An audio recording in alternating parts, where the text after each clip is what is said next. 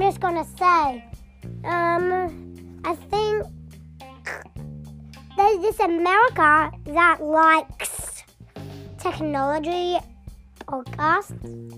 So go under this technology, technology. I'll show you.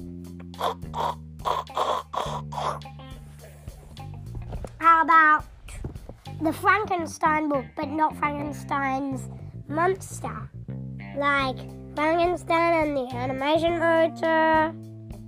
Animated motor. Anyway, I am going to make everyone, I'm going to make, if you just might be so surprised, but one day I am going to print a science is magic book that you can like read on paper. It's a handbook. Is magic handbook. Which is gonna be great. Like yeah, everything will be great.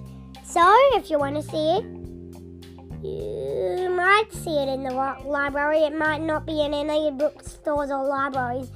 But seriously, science is magic. Science is magic.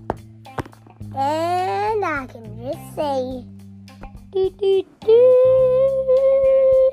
do do do.